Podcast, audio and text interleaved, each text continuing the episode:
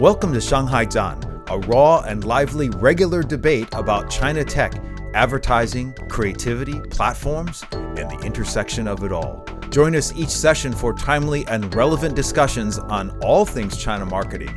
We'll be joined by an entire spectrum of China experts, and you can learn more about Shanghai Zhan at our website, johnstation.com. I'm Bryce Whitwam. And I'm Ali Kazmi. And Ali, as always, we'd like to thank everyone for their continued support, whether you're listening on Apple Podcasts or Spotify, Google, or Xiaoyuzhou. Uh, if you like the show, share it with your friends, or better yet, give us that very important five star review. Ali, it's morning where I'm at right now, but we are talking beer and more importantly, what it takes to start and grow your own brand in China. And I cannot think of two better people to talk about this than Alex Acker and Kristian Li. They are the co founders of Jing A. And I think we said this to Kristian before we got on the podcast. I have given them a lot of money over the past 17 years living in China. I can definitely say that uh, of brands that I truly love uh, it is Jing A. So it's really honored uh, to have them here. Uh, just a little bit of background on Jing They were established uh, in the heart of Beijing as the Jing Brewing Company. Since 2012, it stands as a testament to the dynamicism of craft brewing. Fueled by a passion for the extraordinary, these gentlemen scour the world for unique ingredients and flavors and have brought this knowledge to Beijing, brewing to China's earliest craft beers. Jing creates beers that are not only push the boundaries but have pioneered craft brewing in China.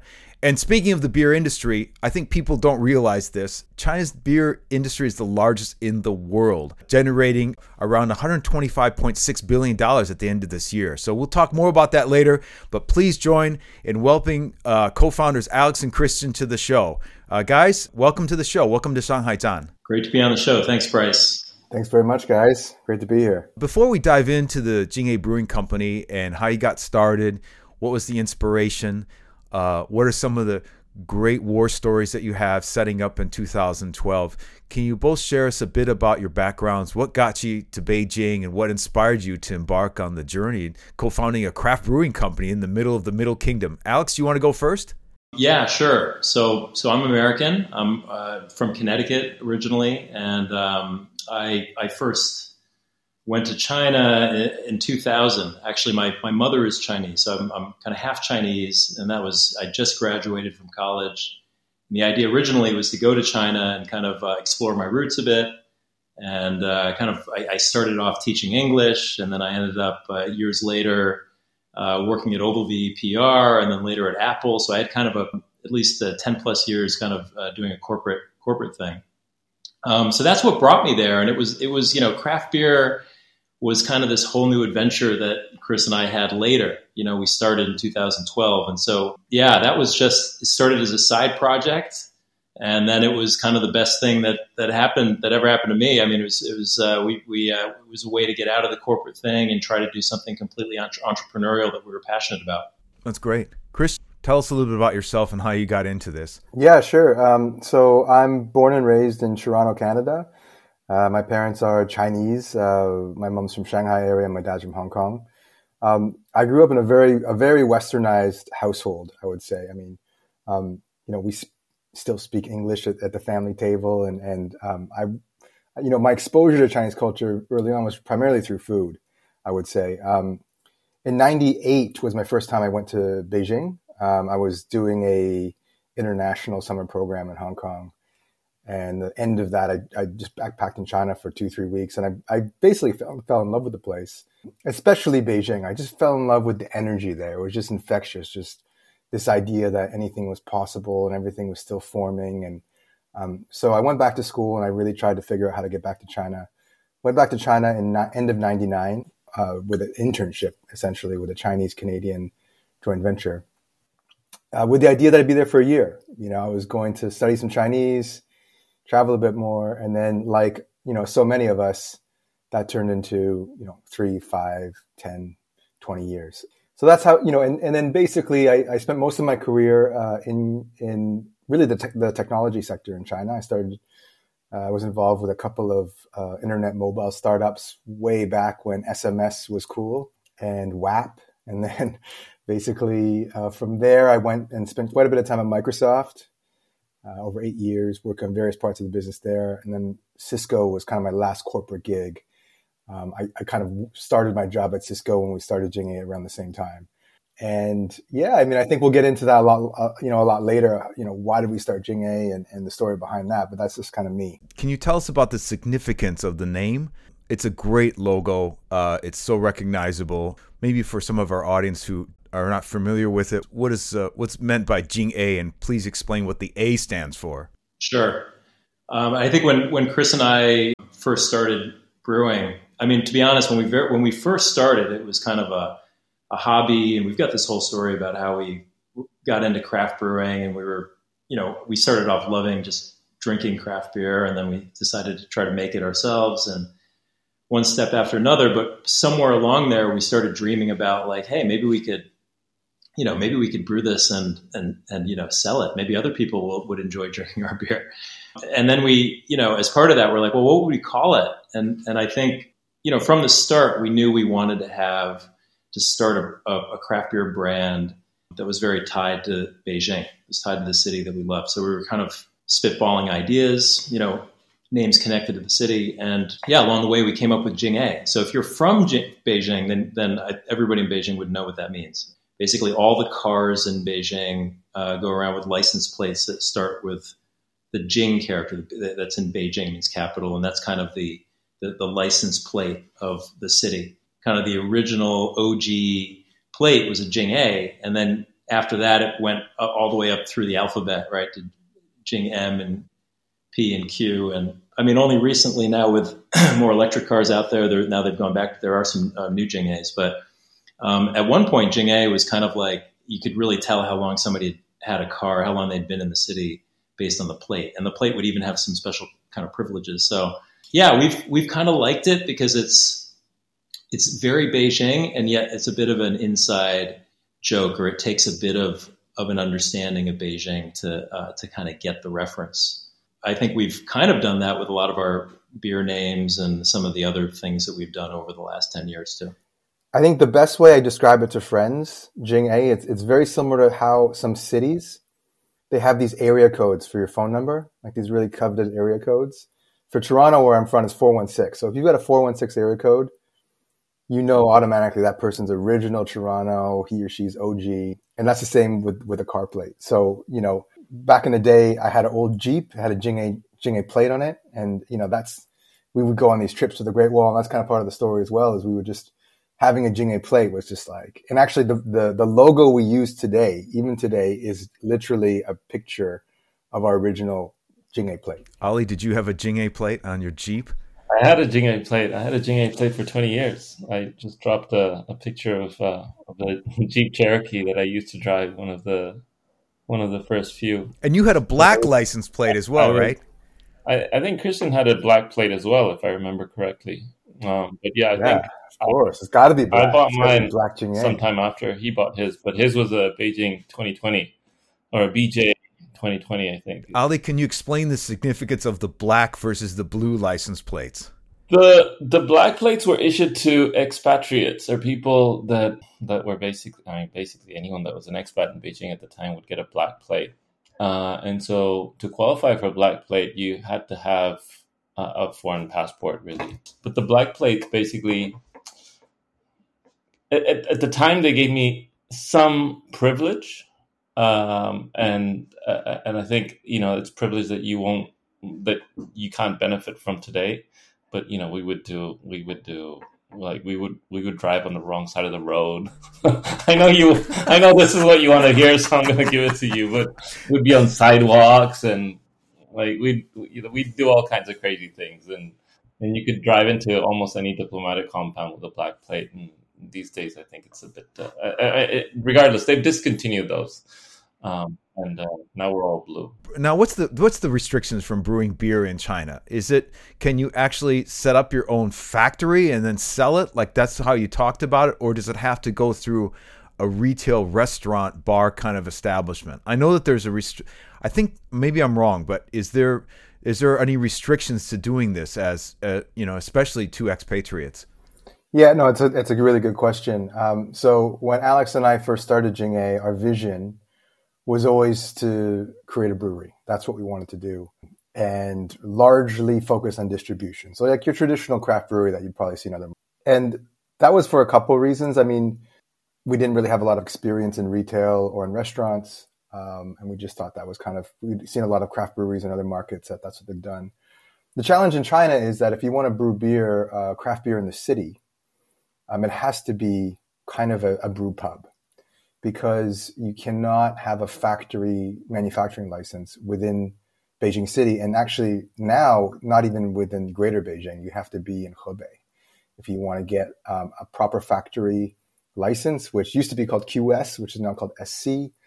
That is, you know, that, that essentially pushes you in another direction where you're, you're creating a large facility um, in, in the, basically a suburb of Hebei. Um, so that was one of the challenge, unique challenges to Beijing that we faced. And what the way we kind of got around that initially was to start with a brew pub, and that kind of allowed us to uh, brew, you know, really small batches, so we could work on the creativity, really dial in our recipes, um, which is which was great. And then we also um, had to basically, because of that, we had to back into opening up bars and restaurants. So, um, you know, that became a real thrust for our growth further on. But initially, we didn't we didn't have a plan to open up a bar restaurant. Um, when we opened up our first location, 1949 in San Sanlitun, it was a lot of discussion if we should do it or not. And then you know, there's a, a lot of reasons why it made sense, and we did it. It was probably one of the best moves we did. Do either of you have experience in the food and beverage business, or was this just learning along the way?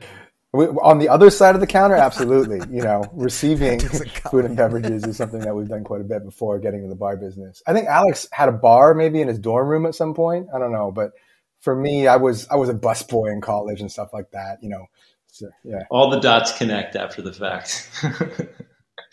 but uh, yeah, we um, no, we had we'd been to plenty of bars and restaurants, of course, and uh, but I mean, like with, with pretty much everything with Jing-A, we were learning as we, I mean, what we came in with was some pretty solid kind of, you know, or experience from our corporate back, backgrounds um, on, on, on, the marketing and brand side, on sales, you know, on how to, on how to set up a business and how to run it. And, and we were both very motivated, but we didn't, you know, we were, we were learning as we went, um, both in terms of, brewing really good beer, which is first and foremost. But then, yeah, once we, you know, it wasn't too long before we started getting into the um, the taproom business. I think, I think what I, I mean, my, I, I, would say that was p- partly because of, as Kris said, the um, the challenge with uh, with SC or with kind of getting the certification for big production brewery. But I think it was also that we found uh, that it was like a really important way to get our brand out there and our name out there at, the, at that stage for craft beer. You know, um, that like in China, even even now, a lot of people who are into craft beer, they're not necessarily buying six packs of you know hazy IPA at the grocery store, right? But they're up for going out to to tap rooms and stuff, and and and so there's kind of a social element to it, and I think we kind of you know it's it's it's uh we didn't really realize that at the, at the very beginning, but then once we once we started with our first tap room, we realized, and we also found out we were pretty good at, at, at doing these. So we went from one, and now we've got ten. We've got ten now, nine in Beijing. How is it to transform from a you know having this job at Ogilvy or Cisco where you got a steady paycheck and uh, you know it was every HR department to handle everything to basically running everything on your own? Especially in Beijing, especially in the alcohol business, especially in the restaurant business. Uh, what was that like? To be honest, it was a dream, right? I mean, this was, I was, by the time I left Apple, and not to say I didn't enjoy it and learn from it in a way in all my corporate time, but I mean, I was so ready to kind of do something entrepreneurial with Chris. I was, you know, we're, we're super passionate about craft beer. I mean, this was kind of living the dream. So, I mean, I, and we, we did go from getting paid pretty well to pretty much getting paid nothing. But I was, yeah, I was kind of more than happy to, to do it, you know, and to kind of ditch the, I mean, it's not like I had to wear a suit exactly, but, you know, it was kind of maybe dress casual. And I was very happy to trade that in for, for hoodies and and jeans and and and to be in the brewery, kind of working with with our hands and things like that. So it was kind of for me at least. It was kind of like no looking back. I mean, I missed the money a little. I mean, I, I literally moved from a nice apartment into like one of those five story walk up like total local places. and I, uh, I lived in like this one bedroom that cost like three or four thousand RMB a month for the first few years. And but I was happy to make those sacrifices for for the bit, you know, to to be able to do that. You know, it's interesting. I think I think when I first came to China, I I'd spent quite a bit of time kind of in the startup community, being involved in some tech startups, trying to start my own company, and pretty much, you know, all of them never really went anywhere. Um, but I think I think after many many years, so this is like ten or twelve years in corporate, I think both Alex and I we definitely had an itch. We had this itch to to go and do something and create something ourselves. Um, and being in corporate, I remember one time actually, and this is so long ago. So maybe my, my old, I think my old Cisco boss will get a joke from this, but we start. I started Cisco and Jing A with Alex at the same time, 2012, and I was spending so much time on Jing A, but I would occasionally still go to the office. I'd go to the office. You got to show your face, all this stuff.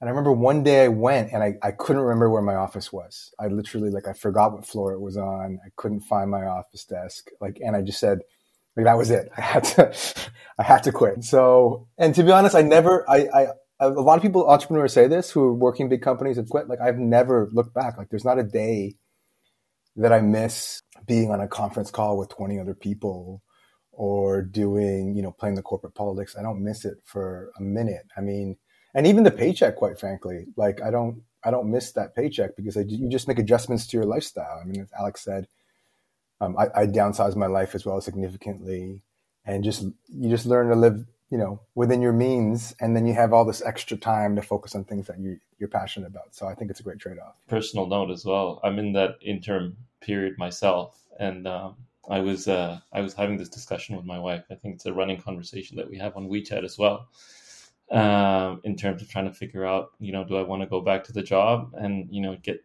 that paycheck or am I to, you know, try to start something myself? But it takes a special type of person, you know, and I think both you and, uh, and Alex might, I think it's a, it's a different type of mindset and I just don't know how to turn that on. Sorry, this is not, this is not meant to be about me, but, uh, but that's what I was, uh, I was thinking. Um, how is there, is like, is there a way to get out of that boardroom, kind of mindset and then think, shit, is there a way to transition from that?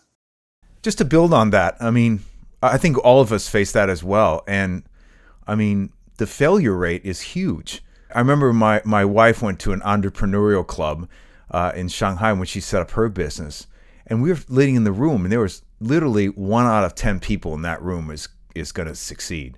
I mean, nine people are going to walk out with failed businesses. That's just sobering, I guess, to a lot of people. So, I mean, for for us, I think we did a couple things that were pretty smart in the beginning. Like we we were very conservative when we were making bets. I mean, I think some of the businesses that I've seen have have failed are, are people who come out of the gate just swinging. They they throw on a huge bunch, a huge amount of money and invest in something and just end up losing quite a bit of their wealth, which is, is, is unfortunate. For us, we were just very small and, and very scrappy in the beginning. And that's the best way to describe it. Is we did everything on a shoestring budget, super scrappy. We we stayed employed in our jobs for the first. I think Alex, uh, maybe you can speak to this, but for me, I think for the first, you know, for 2011, 20, I think I didn't go full time until maybe end of 2012, or um, I stayed for a year, um, really kind of milking the corporate gig and getting that paycheck while we did Jing-A on the side. Um, and I think that's the, if you ask me, I think the, I think the, the, the, the way to manage that transition is to do, be super scrappy, make incremental bets and just move forward in a, in a, in a, in a, in a kind of have momentum, but move in a slow way forward. And then you'll get to a point where you realize, wow, like I have some momentum now. And then you can make slightly bigger bets. Um, that's that's my two cents on it. Yeah. yeah. If I can add one other thing, I mean, I think one thing that helped me is that we. I mean, for me personally, I went into it with the attitude that if we failed, that that was going to be okay.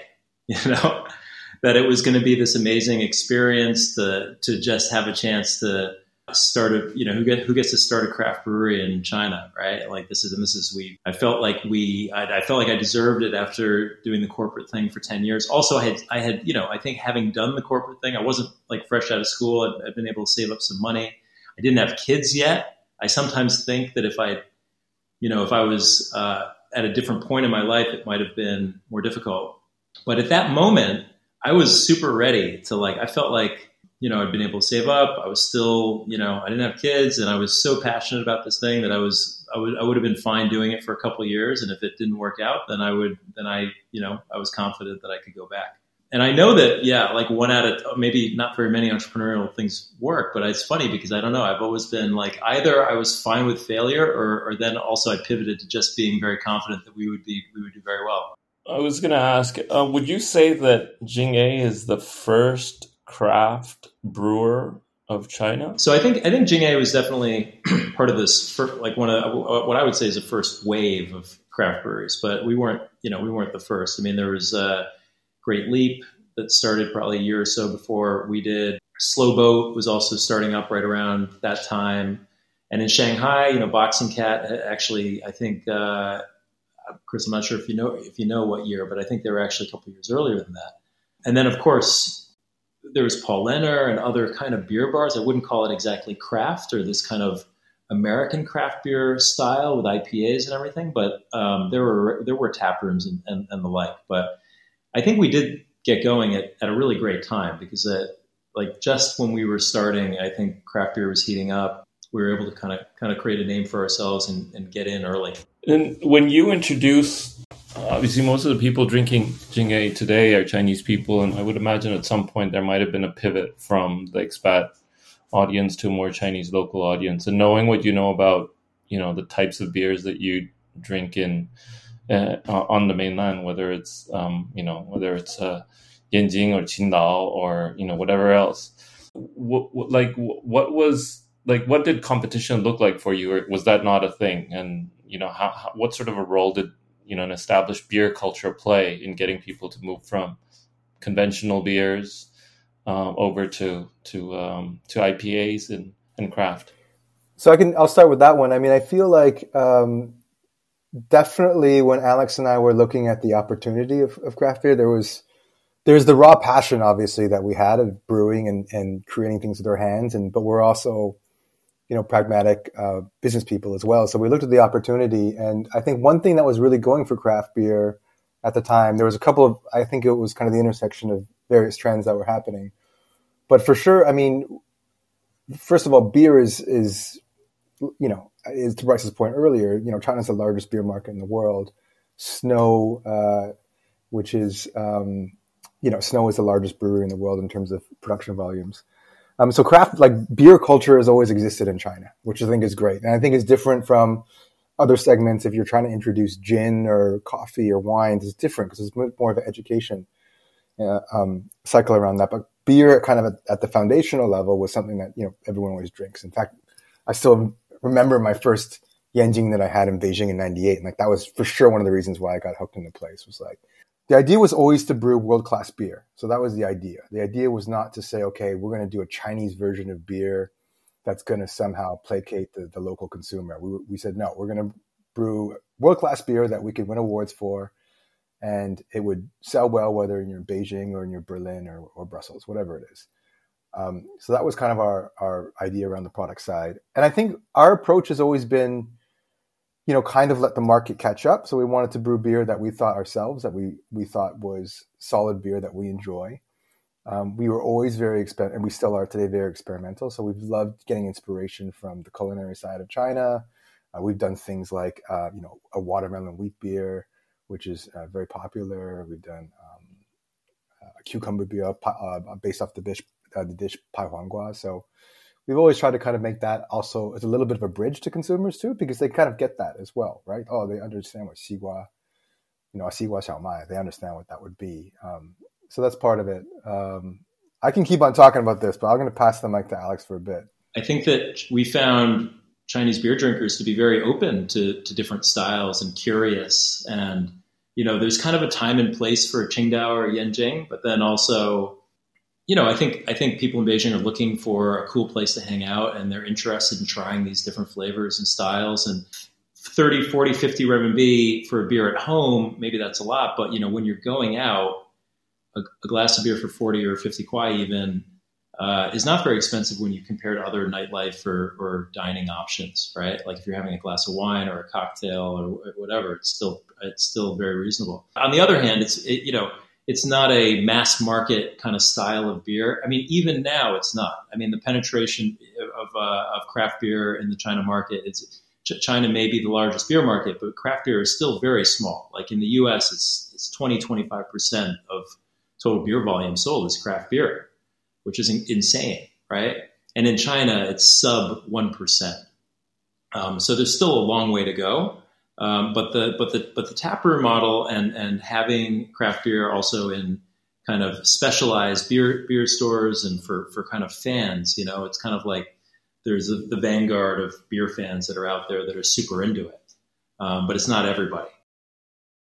Could you speak a little bit on the marketing of Jing-A? When I lived in Shanghai, even where I lived, there was like two brew pubs, and you there it, there seemed the tap rooms are starting to grow uh, prolific. You know, lots of people can buy the go-to kits and they can just get started. Uh, 90 percent of them I wouldn't walk into because they just looked like you know failures, and you could just see that they just couldn't build the momentum. Is there anything that you could talk touch upon the Jing-A brand and the marketing that you've done? Uh, some of the things that that you would recommend that you do for you know a, a business like this to build a brand uh, like Jing-A, and what what suggestions that you might have?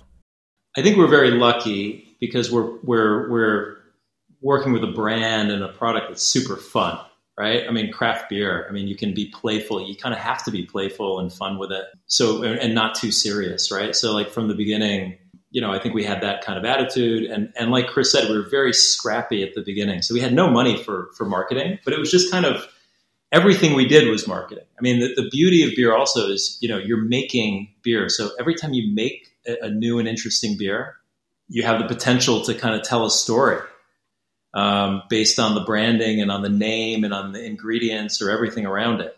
And so there's so much you have, and you have craft beer. It's not like Qingdao or Yanjing where they have like this one beer, and then they have to think about, oh, like how am I going to, how am I going to market this, right? Uh, through different seasons or whatever and different years. But for us, I mean, we're brewing like different beer, new beers that we've never brewed before every month. And so there's like there's constant opportunity to to tell the story about uh, you know about about the beer and about who we are and about how and show off our kind of like our understanding. So we would do all these like funky crazy beers with crazy ingredients or like riffs on on on kind of Beijing culture, or memes or whatever you know, we could, I, I don't know, I, I, probably, I could go on and on with examples of, of beers that we've done where the names are kind of related to the city or to culture in kind of offbeat ways. But I think that was a key part. And then, of course, later events and all sorts of other things uh, as well. Look, I mean, I think that's the part that um, Alex and I have always loved. It's, it's the brewing, and then it's also kind of the, the, marketing side of that. I mean, the one thing that we've always done, and I think we've done it very well, I would almost argue maybe we've done it um, one of the guys to probably do it the best, uh, at least early on in the early days, was this idea of telling stories um, with our beers. So every beer that we do is um, a unique story, and uh, we bring that to life through uh, the ingredients that we use, the artwork that we use, the copy that we write, the way you know the content that we create around that. So that I think that I think is, is something unique that we've always done, and we continue to do it today. I mean, it's it's to the point where we you know, internally, we still talk about this idea. We still, you know, we talk about this idea of like the fifth ingredient, right? So in beer, you obviously have your four ingredients. You've got your water, your hops, you've got your yeast, and your malted barley. Um, and this fifth ingredient that we add, which is, um, you know, really the storytelling uh, behind a beer.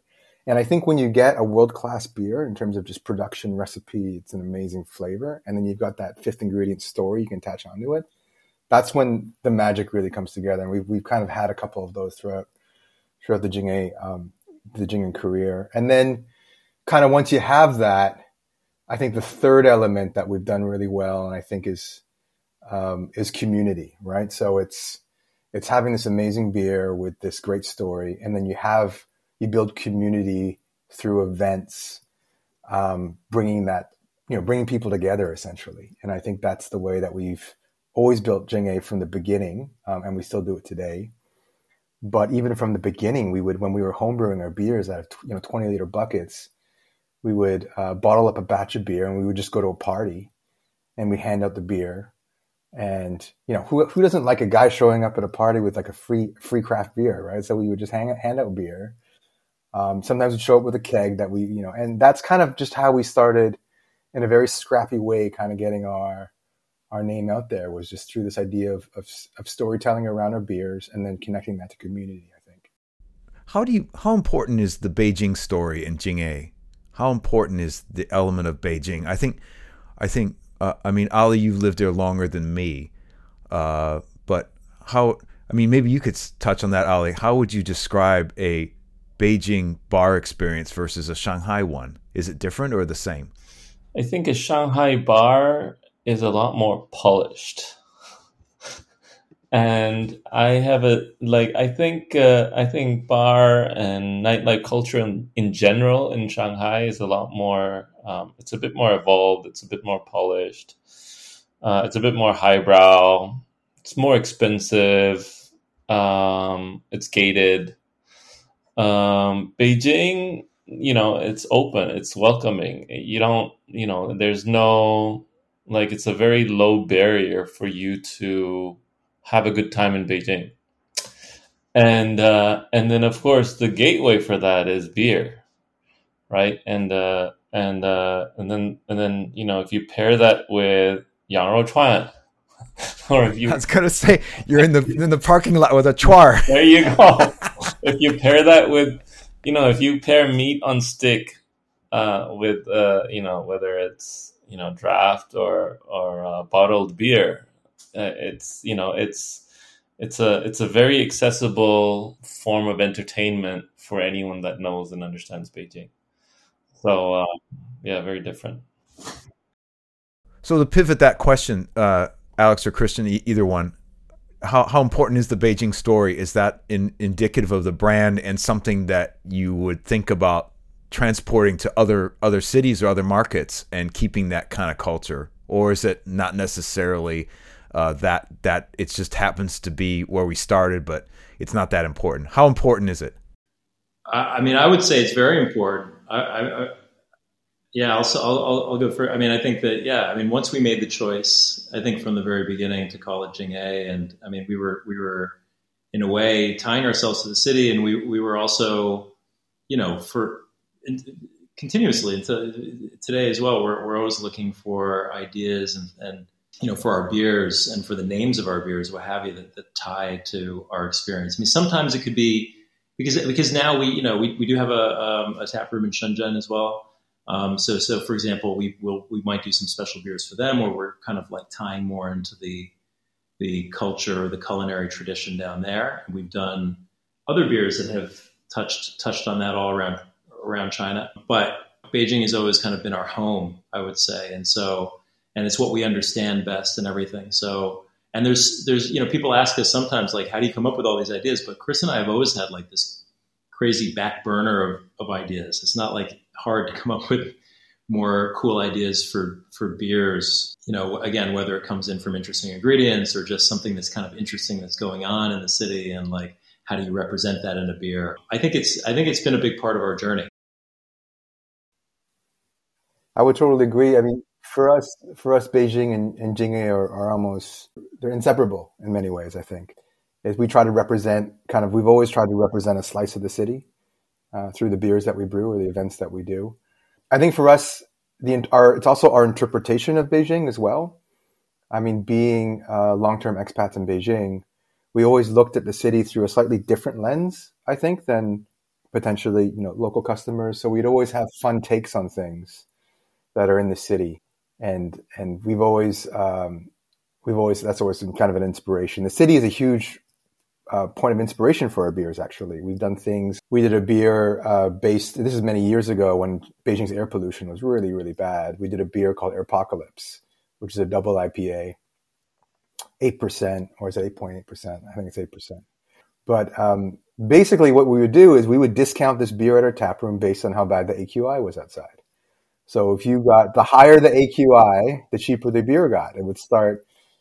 Yeah, so it was so if it was 200 AQI, it was 80% off the beer. 300 AQI, 70% off the beer. And then if you actually got beyond index, which has happened a couple times, we're just full on sandstorm beyond index. You give the we have the beer go is is given away for free until the keg runs out, basically. Um, and yeah, we you know that was we it was a fun thing to do, and it was like it was at that time was really tough to live in the city. And if you're slugging it out um, and a week of 500 AQI, we wanted to kind of take something that was really negative, um, and disheartening and flip it on its head and make it fun. So we've always we've always drawn inspiration from Beijing, you know. And I think the other thing that's interesting about Beijing that we've learned is, I mean, out of all the cities in China, there's probably only a handful that are beer drinking cities, and Beijing is absolutely one of them. Shanghai is much more of a cocktail, spirits, wine culture down there. There is beer, but it's not to the level of Beijing. I think the only place that we've been to that that was comparable, at least I think it is, is Wuhan. Wuhan has a strong beer drinking culture for whatever reason, but in, in Beijing, I mean, a lot of the breweries, craft breweries, um, in other provinces, uh, especially in the south, they want to figure out how to get to Beijing because that's where the that's where the opportunity is, especially for craft. What about cities like Guangzhou or the south or even Qingdao for that matter? So in the south, we, we opened a tap room in, in Shenzhen. It's really interesting, actually, if you want to get a little bit into it. Uh, the drinking culture, we spent some time understanding the drinking culture in Shenzhen is very different from the drinking culture in Beijing. And the main difference is uh, in Beijing, typically you go to a place and you sit down, you have dinner there, and then you have drinks, and then that kind of is your night where in Shenzhen, they like to split it up. So they'll have dinner at one location, and usually it's like seafood or maybe it's huoguo or like something like that. And then they go to like diarchang. Diarchang is where they go and have the drinks. Um, and that was an interesting insight for us because our business is built around an all like all in one experience. You have your food there, you have your drinks there, you have your music and everything you say. So that was interesting, and I think those nuances play out in all different provinces. You know, people the drinking culture isn't always the same uh, in every province. And I think that's one thing that um, you know some brands need to you know take some time to understand is like the nuance in consumer behavior that exists, especially when it comes to food and beverage in different provinces, just based on the on the on the local culture there. Uh, but and you know in Shenzhen, I think it's you know they also have like really hot season is when people drink a ton of beer, but then the low season they don't. It's too cold. They want to have warm beverage. They want to have warm soups, for example as opposed to have in, in Beijing, it just seems to somehow like rise above that. People just are always, you know, ready to smash some beer in Beijing. Winter, summer, it doesn't matter. We have to ask the question about how COVID and the lockdowns disrupted your business. And has it been a return? I mean, people are going out again as it business is normal. How has your business evolved as a result of the COVID situation? Uh, could you give us some, some insight on that? I mean, absolutely, there has been a return, first of all, um, and business is good right now. I, I think that uh, you know the there, there's other issues now. The economy is not uh, is, is, suffering a little bit. In Beijing, there are far fewer expats than there were. Um, so I think these things are affecting us a little bit, but it's uh, it's still it's it's consistent and back to normal business right now, and we're doing we're doing quite well. During the COVID time, I mean, it was a very tough time, especially the, last year of it. Uh, what's kind of weird is that the uh, the first couple of years there were there were bad months. There were times where there were lockdowns. Right, Beijing was kind of Beijing. I mean, basically things were under control most of the time, and China was kind of quite successful at keeping COVID out of Beijing, and things would kind of go back to normal, and business would be close to normal. I think they took you know they took some of our tables out and chairs. It would limit the seating a bit, whatever. But our business was good. And then in 2020 and 21, though, we would have, you know, in total, maybe a couple months where things were more affected. And that, and that basically kind of, you know, if you, in, in that business, if you've got two bad months out of 12, it pretty much blows the entire year. Right. Like, the, so we would have some months that were almost normal. And then you'd have like one or two months in each of those years. It was just like really bad and so it wasn't wasn't great.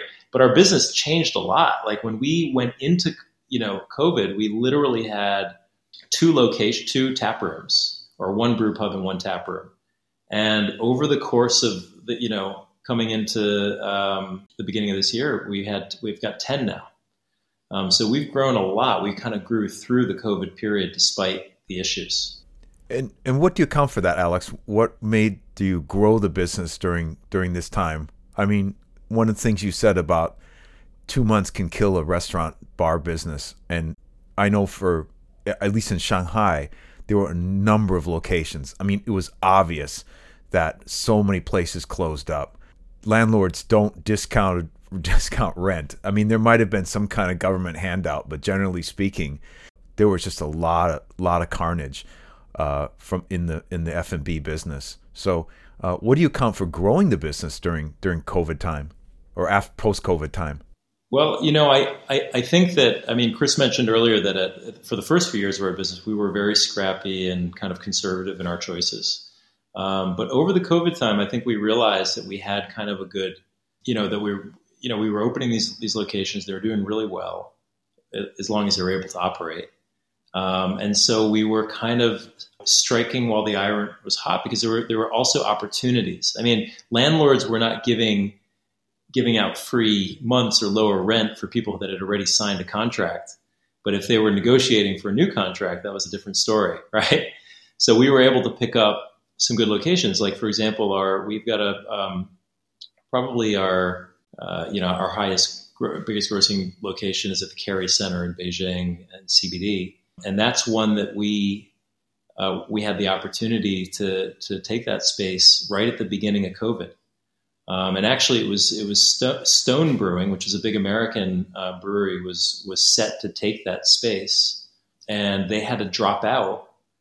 Not it wasn't only because of COVID; there were other issues, but they they decided to drop out, and and they actually you know uh, mentioned it to us, and then we got into a conversation about it, and and because of all the issues that were going on, I think we were able to get um, you know a good deal on that on that location, and it's and it's um, it's worked out really well. So there's kind of, you know, there's another side of the coin with all the issues. Part of the, you know, part of creating community, I guess, um, from my understanding and what I've read and what we've talked about, Kristian, is that you've also initiated something called Eight by Eight Brewing Project. And um, I guess the intention is that, you know, you create pathways for international craft brands to also enter into China. And there's opportunity for Jing um, as a craft brand in in China to work and collaborate with a non-Chinese uh, brewery as well. What what was the what's the intention behind this, and how does that help? Um, I guess Jing-A and and how have you benefited from this? Sure. So um, to just I'll just kind of recap a little bit what first what eight by eight is. So um, we do call it the eight by eight brewing project. Um, it's been running for seven years. Basically, it started with the idea around collaboration. Collaboration, something that uh, Jing-A's always loved to do. And, and from the very beginning, Alex and I loved collaborating with other breweries. Um, you know, because when you collaborate, it's this really fun opportunity to come together with another brewery and like almost almost like write a new song together. Like two bands come together to write a new song. You just you just get to create something off the wall. You get to learn from each other in terms of brewing techniques and any and, and some recipe formulation. Um, and usually you, you end up becoming just great friends because you hang out for you know 48 hours, brew beer, and, and consume a lot of beer. So it's, it's we've always loved that process. Uh, one thing that we did realize though is that a lot of our peers, um, you know, people who are brewing great beer in China, the local breweries, they didn't they didn't really have an avenue to engage with foreign breweries. Um, so the idea for us was okay, well, let's create a platform, um, eight by eight, eight breweries from from one part of the world um, and it, it, changes every year. So it's been last year uh, was the first time we had uh, eight by eight in its original format um, post COVID, and we invited eight breweries from New Zealand and Australia, and then we chose eight of what we think to be some of the best breweries in China, and we pair them up, and each pair gets together and they get on Zoom and they chat and they, they come up with a recipe, and then the brew is the beer is brewed in China, and then it comes together in a, in a two day festival in Beijing, where each brewery also brings some of their other beers. So, you know, across the two days, there's maybe over 150 beers that could be sampled and tried. Um, so, something that we've been doing um, and uh, has been quite successful. I think it's an interesting question. Like, why do you do it? Like, what does Jing-A get out of it? I mean, to be honest, it's we have we've never made any money off of it. We we lose money every year. I think what we do, I mean, we just love having. We, it's it's it's just something we love. It's it's a real passion project. I think it also it also kind of brings a lot of awareness around craft craft beer um, because it's a place where a lot of people who potentially are novices or have been dancing around the fringes of craft beer, maybe they have the occasional Hoegaarden or whatever, and they think they're being a bit wild. It's it's a chance for them to come to a place and try all of these different beers. So it kind of opens the market up a little bit. I think it's a great thing for the industry as well. Um, and it's also in many ways a, a way for us to put China and specifically Beijing on the map as a craft brewing center of the world. And that's something we've always aspired to do. Um, you have these centers around the world. So you've got places like Copenhagen as a center of craft beer. Um, you have, uh, you know, Seattle or Portland, and you have these different places around. And, we, and we've always thought Beijing could be a, center of craft beer. So, so there's that as well. So, I mean, I think there's kind of these more like long-term benefits from it. Short term is just a really great party, you know, we get to have once a year. That's awesome you know, I think you mentioned, uh, Alex, you mentioned that a lot of expats leaving post COVID. Generally speaking, there's just a lot of there's a lot of negative energy going on between the China American relationship. I just saw recently that they said that there are only 350 American students in studying in China now. In 2011, when when you guys were starting to come to China, there's 11,000 obviously you're staying the long course in China. What advice would you have to, you know, foreign businesses about the China market? Is it worth the effort and the investment to now to uh, to get into their relative business uh, there, or has that kind of golden era kind of passed? That's a big question. I mean, I guess it would. I think it really, first of all, I think it very much depends on what what what business uh, or what industry um, somebody's in. And I think that China will always be there, will always be a force, and it's and and there will always be a massive market and opportunity for businesses out there. But uh, there's no question that things are you know a little, a little rockier now than when we started off and kind of our our you know if you look at the Jing-A story from 2012, and and it, and for us in particular, it it it helped a lot that there was a big expat community that it was the 11,000 students rather than 350, for example. I, I think that um, in the early days, our, our, our, our, fans were probably easily more than half uh, expat at, the very start. And of course, that's transitioned a lot uh, to the point where it's, uh, you know, it's 95 plus percent uh, local. I, I, I, don't know. I, guess, I guess first of all, I would say it's hard to generalize across all the different industries, but that China is such an important um, you know market and country in the world that you can't you can't ignore it. You have to have a strategy for it. And I certainly personally hope that things uh, pass and that things Im- improve and that uh, the investment and business climate gets uh, better. I, I, would say the majority of our podcast listeners, obviously, we, we have uh, a small community of our podcast listeners in, in China, but for the majority are outside of China. Where might they able to enjoy a refreshing glass of Jing-A well, right now, I mean, if you're in Singapore, you can get Jing-A. Uh, you can get it pretty widely available in Singapore. Um, our Worker Pale Ale is doing quite well there. I think we have our Workers Pale Ale, we have our Flying Fist IPA, and I believe we have our Mandarin Wheat, three SKUs in Singapore. Um, so I, I imagine there would be a little bit more expansion in that area, potentially in Malaysia. Kuala Lumpur could be one. But outside of that, we've been very focused still on the kind of the China opportunity. And I think the team continues to do that. There's, uh, you know, even Beijing in itself, if you look at that, we have nine locations in Beijing. There's, you know, probably opportunity to double that in Beijing. Uh, no problem. So I think that's the the focus right now. And occasionally we do get invited to these festivals, these international beer festivals, which are a ton of fun. And we pour our beers. Um, we've poured our beers in the U.S., uh, Canada, Europe, um, and you know, I, I, guess just kind of watch our social media feed and if uh, about international festivals we might be attending in 2024. Yeah. Um, would you, you know, would you still, if you had to do this all over again, would you do it? And you know, what tips do you have to to young young you know entrepreneurs um, to start up their own business in in China or specifically in Beijing today? So, to your first question, would I do it again? Absolutely. I mean, I would for sure do it again. Um, I do think that when I look at the Jing-A story, we got really lucky in terms of the timing of when we started Jing-A. Was really kind of this craft beer boom was just happening in Asia and, and other parts of the world. And we really were able to kind of just capitalize on a wave. So I think it was like right time, right place. Absolutely.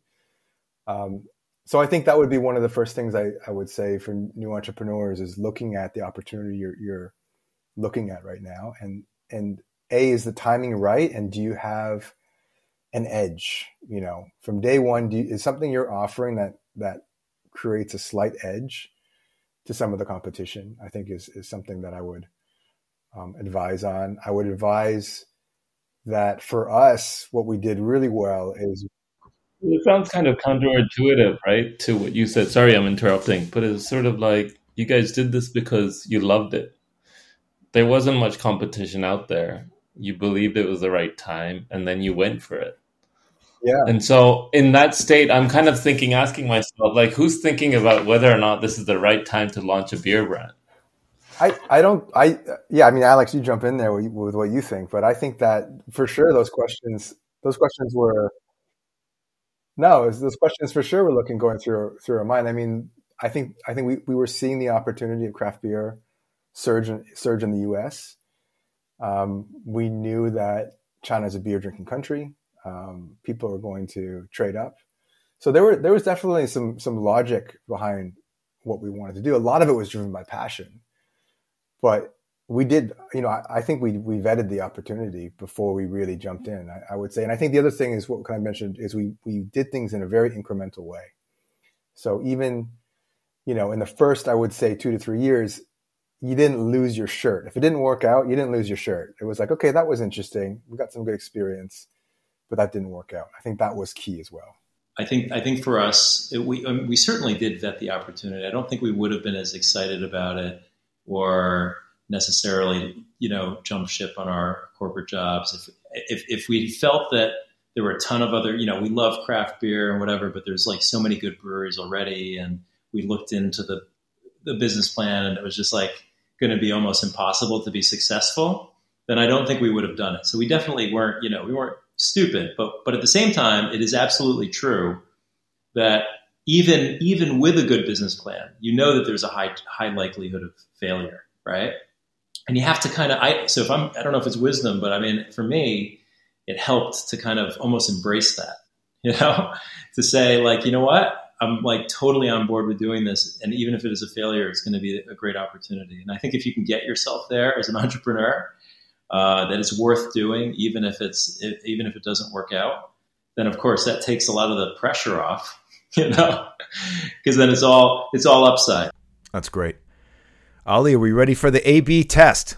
A stands for Ali, B stands for Bryce. I'm gonna throw two words at at both of you. Um, I'll do this one at a time. Um, it might be words, might be phrases. Uh, I'll start with you, Alex. You need to choose one of the two words. Uh, Alex, I'll start with you. Uh, craft or culture? I'll say craft. I like culture too. I like culture as well. Jing-A or Hui? Jing-A all the way. um, the tap room or the board room, Alex? The tap room. The tap room for sure. The tap room or the brew pub? Brew pub all the way. I'm a bit ignorant. What's the difference between taproom and brew pub? I know that you guys mentioned both of these. In the like, how are they different? I've been to the tap room. The main difference is a brew pub. You you you have a brewery on site when you're uh, brewing the beer. Ah, okay. All right. Alex, product or marketing? Product or marketing? Product. Good product is the marketing. Kris, for you, stories or community? Community. Uh, Alex, Beijing, Wuhan. Beijing. Uh, Kris, Mandarin wheat or worker pale ale? Absolutely, worker pale ale. I wish I could have one right now. Excellent. Uh, the last one for you, Alex. Uh, China 2023 or China 2000 or 2003, I guess.